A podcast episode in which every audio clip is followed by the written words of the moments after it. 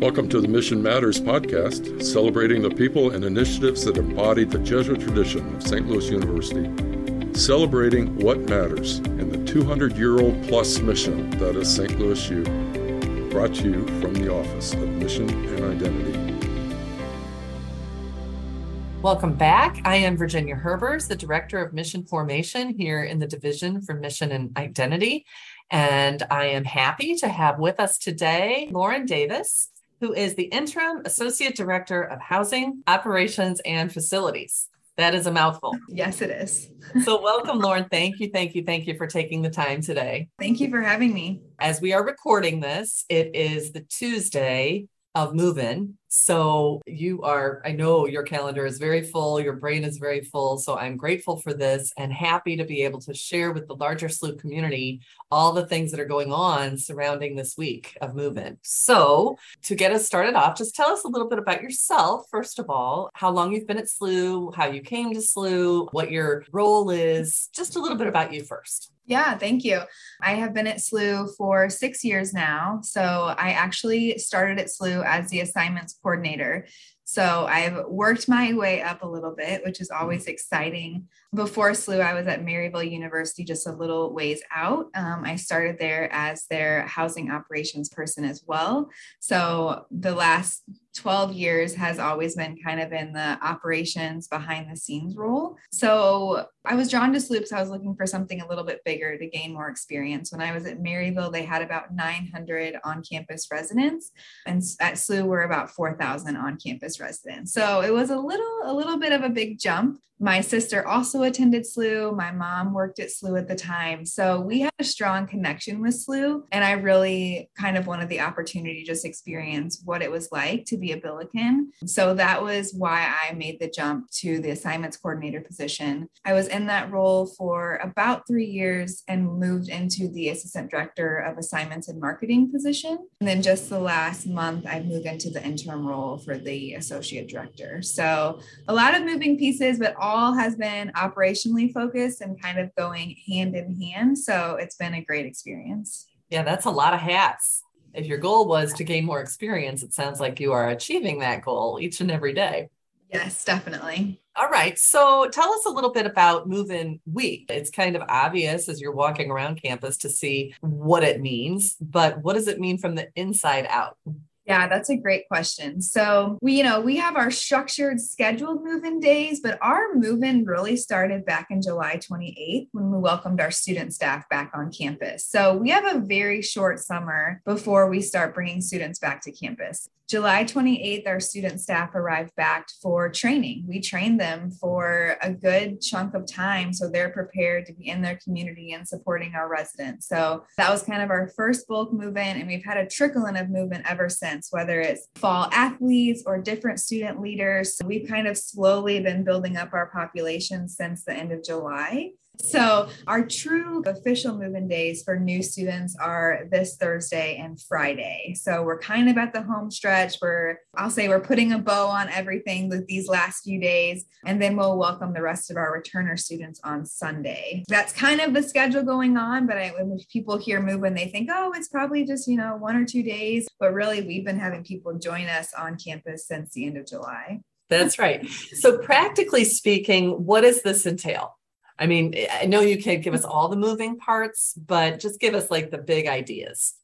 I get this question a lot. People say, "Are you off for the summer because you know you you do housing assignments and that's kind of a during the school year thing?" And I'm like, "No, the summer is really my busiest busiest time." But just to paint a, a picture a little bit of kind of how this process works, Right after this fall move in, we'll start planning for next year. So, our move in starts with kind of looking at our occupancy projections of how many students we think we're going to have on campus. That starts very, very early to kind of look at our class sizes this year. We have a very specific of students, kind of the percentage of MELT that we'll lose every academic year. So that helps us form our soft numbers for the next year. So we're doing everything from occupancy projections to revenue projections, really kind of in September all the way for the next academic year. So start that planning extremely early because it gives us time to kind of be flexible with our spaces. Are there spaces that we can turn into maybe singles for the next year because our numbers are a little bit lower? Or our number is going to be really high. So we need to be very specific about how many juniors and seniors we want to market to stay on campus. It's a really kind of a year long out process that starts with that. And then we open our housing contracts in February. So all of our students, our returning students, they know where they're going to live by the end of March. Oh, good although they're not moving in until August, they know in March exactly where they're going and they can start planning and things like that. Really, it's a full year commitment that we're working on that is up to move in, which we say kind of wraps up this year and then we kind of move on to next year. So we're always working a year in advance. What I'm thinking as you're talking is in my mind, I kind of thought year by year, this process would look pretty much the same in terms of placements and housing and all of that. But I never put two and two together to realize that, of course, you can't just pull the file out and say, okay, let's do this process this year. You have a whole lot of different factors and, and X factors, I'm assuming, that mm-hmm. um, are playing into this whole thing. Yes, definitely. We look at each of our buildings every year to kind of figure out okay, these are our floors we're going to designate for our rising sophomore students. These are the floors we're going to designate for our first year students. So we try and be really intentional about where our student populations are located on campus. That helps with our curriculum model for programming and community building. So we don't just kind of throw students into a bed and are done with it. It's truly a strategic plan to make students successful in the halls that they're going to be in. Yeah. So, what are some of those elements that you take into consideration? Yeah, definitely. So, things have changed in the 12, 13 years. You know, when I got my housing assignment, I didn't even, I don't even know if I had a building option. I just knew I needed a bed on campus. And now the choices and options are a little different. So, we have our traditional complex, like we would consider Griesedieck complex traditional with the traditional showers and the traditional community style bathrooms. And then we have our newer complexes like Spring or Grand that offer like a semi private bathroom in your space and things like that. So obviously what's shiny and new people are drawn to, right? Sure. But we've seen over the years with Spring and Grand online that it's much easier for students to build a sense of community in our community style buildings than it is in our Spring and Grand. So our model for us is you know we want to start new students in our community style buildings and work their way up in terms of the amount of privacy that they're getting. So they can kind of build their friendships build their core groups in those community buildings and then as they project through our housing system it gets a little more private a little more individualized all the way up until our apartment unit so that's kind of the model for us, which some students are like, oh, I just, the thought of community style bathrooms just is horrible. But their expectations change quickly once they've spent about two weeks on campus. And they're like, this is great. I am talking about my plans in the shower with all my friends and I'm meeting people, you know. So I always try during SLU 101 when I'm presenting to families, I'm like, I get it. I understand. Nobody shares a room anymore most people have their own bathrooms. So it, it's a hard shift, but just give it a few weeks. Get settled in, get to know your roommate. And then typically students are like, this, this was the best experience for me in the community style spaces. So you know what's interesting about that is that I love hearing the intentionality there about community building and about really giving our students opportunities that maybe they wouldn't opt in for if they had different choices but it's not about seniority only. It's about providing the optimal opportunity for them to build a community and have a community of support around them. And man, is that an awesome thing? Exactly. So, what are some of the best stories you have for move in week that you like to say when you have a group of parents and students in front of you? This is what you can expect. Or have there been any real bloopers that are funny now, but they weren't maybe in the moment? Oh, sure gosh, let's see. So we always make a joke. Although our rooms are nice, they are small. They are small rooms. So I remember my first year here at Move In, I had started just maybe two months before move in happened. So I was very, very new and just really experiencing move in for the first time here at SLU. And somebody brought an RV full of items to move into their space. Mind you, like we can't even fit an RV in any of our garages or our parking lots. So this big bus basically was just parked on the Clede trying to unload stuff. And we were like, you're going to have to take a lot of this home. There's no way. So we we kind of always joke about that every year. Please leave your trailers, please leave your U-Hauls at home. Bring the essentials we have retail options around campus, whether it's IKEA or Target, but really kind of just bring what you need, connect with your roommate, kind of work it out, and then maybe go shopping for items. It's wild to just see the things that are carried in, and we are like, I don't know how they're going to fit it in that room, but sometimes they make it work. But I think every year it's just kind of grown to a joke of what are students going to bring in this year or how are they going to decorate. So it's fun to just see their creative side coming out. But that was a wild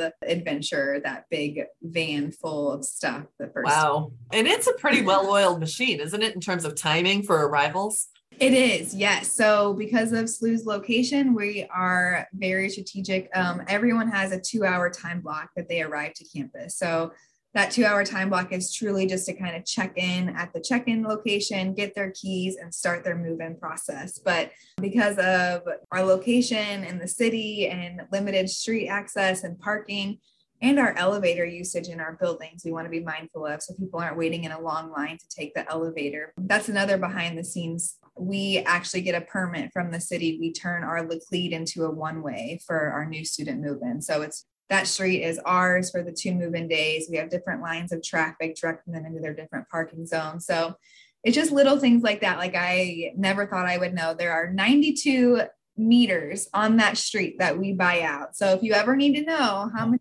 parking meters there are, there are 92 of them. 92 on that little stretch of Laclede? From Vandeventer to Grand, and then that little stretch of spring, there's 92 parking meters. No way. Yeah. Mm-hmm. 92. I never would have guessed that. Wow. Fun fact. Okay, so what are some of your favorite parts of this work or what are what are some of your wins and success stories and it it makes you realize that this is a really great thing to be doing? I think for me internally, the amount of campus partners that I work with to make this happen. So you can see that people have one common goal, and that's to give the students and families the best experience. So I think my campus partners and facilities and custodial services, they are working extremely hard. We have a little bit over 4,000 beds on campus.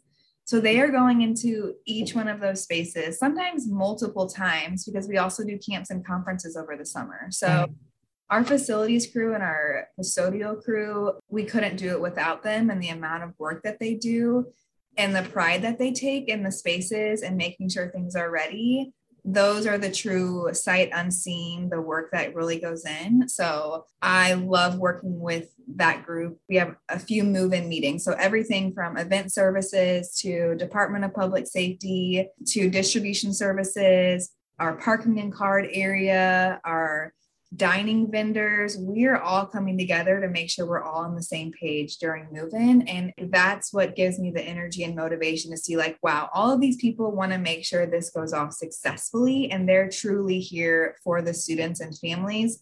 So internally, that's what makes me think like I've chosen the right place to work and I can truly feel the sense of the Billiken community and caring for the whole person. That's what keeps me energized throughout this week to know, like, man, the entire campus community is coming together to welcome these students. And that's something that I love about my job. So that's the best description of Cura Personalis that you can give, right? That it's about selfless giving, it's about thoughtful consideration of what's going to be needed and trying to meet those needs collaborating with folks, any vested partner in that particular event. Do you have any words that you could put around how your work and the work of the whole team that operates around Move In and Welcome Week and all the organizations that are involved here about how that basically and clearly demonstrates who we are at SLU and how we live out our mission? I'm thinking specifically of the notion of higher purpose, greater good, but also that notion of trying to form persons for and with others. So just put some words around that from your own point of view. I'll talk a little bit about Fall Welcome. So, Fall Welcome, Jackie Weber is the person that orchestrates all of Fall Welcome. So, Move In is kind of the kickoff of Fall Welcome, and we get everyone here, and the programming and the events are great, but like our baseline is offering them a safe and comfortable space for them to live. So I always tell my staff that I know room checks could be boring and I know like making sure everything is good in your building, but like this is kind of our baseline of giving students and families a good experience and we have to build off that so if we already missed the ball on step one we've impacted their experience here so we've kind of got the foundation laid and then but now we're talking about how to build community, how to connect with the students. And Fall Welcome plays a huge part of that, as well as our Oriflamme team. So Susan Fennell's over our student organization of the Oriflamme team members. Um, they all have their Oriflamme families in the residence halls and in our apartments for our new students. But we have a packed schedule of Welcome Week events specifically catered to our new students until classes start. And then once classes start, our kind of returning students are put into that. But it's not only for our students, it's also for our families. So we're looking at the whole picture of it's not just the student who's becoming a Billiken, it's their family that's becoming a Billiken. So we're doing everything from kind of a parent and family hospitality space in the Busch Student Center during move in of resources for families and how they can get connected, um, how they can support their student. So, really just looking at the whole picture and making sure everyone feels included. And we're setting up everyone for success. You know, we want the student to stay with us. When they leave with us, they feel proud of what they've accomplished and they they know that this is kind of their home away from home even after they've graduated so that to me just kind of encompasses what we're doing here. And it's it sounds so simple when it's move in plan a program but it's all tied so closely together to really enhance the family and student experience. Absolutely. I mean you're that's maslow's hierarchy of needs right? Exactly. I, I love the idea of building the foundation. And those those ministries really or that part of the mission is so easy to overlook you just take it for granted until it's not there so yes. let this serve as a shout out to you and the entire team as a thank you and a token of appreciation and gratitude for all you do. Those of us who are the support system for the rest of the academic programming and for the faculty and staff, all of that are very, very well aware of the importance of that foundation. Bring that home to your team. Thank you so much. I greatly appreciate it. And, and you know, we know we're going to have little hiccups and things that happen, but we also have you know the steps in place to rectify them as soon as possible so i'll never be able to stop talking about the amount of work internally that everyone is committed to to do prepare and plan for all of this so i'm grateful for the SLU community and excited for the next few days well good luck with that and I do hope that in that very short window between when all the students are in place and starting classes and when you have to start planning for next year, you get some sleep. I will. Maybe a little vacation. That'd be great. Well, Lauren, thank you so much for your time. And please know that the SLU community is behind you 100%. And if there's anything you could ever use from the mission office, don't hesitate to reach out. Thank you so much. I appreciate it. And for all of you listening, don't forget to follow us on social media at SLU Jesuit Mission on both Facebook and Instagram. And if you know of a colleague who's living the mission out loud but seems to be hidden in plain sight, give us a heads up so we can highlight the good work being done here in our community. Thank you for joining us. And until next time, in this year of hope, let's continue to celebrate together the gift of walking with youth in the creation of a hope filled future because mission matters. You can engage the mission intentionally here at SLU, and you can encounter it randomly. But good luck graduating without ever touching it in some way. God bless everyone.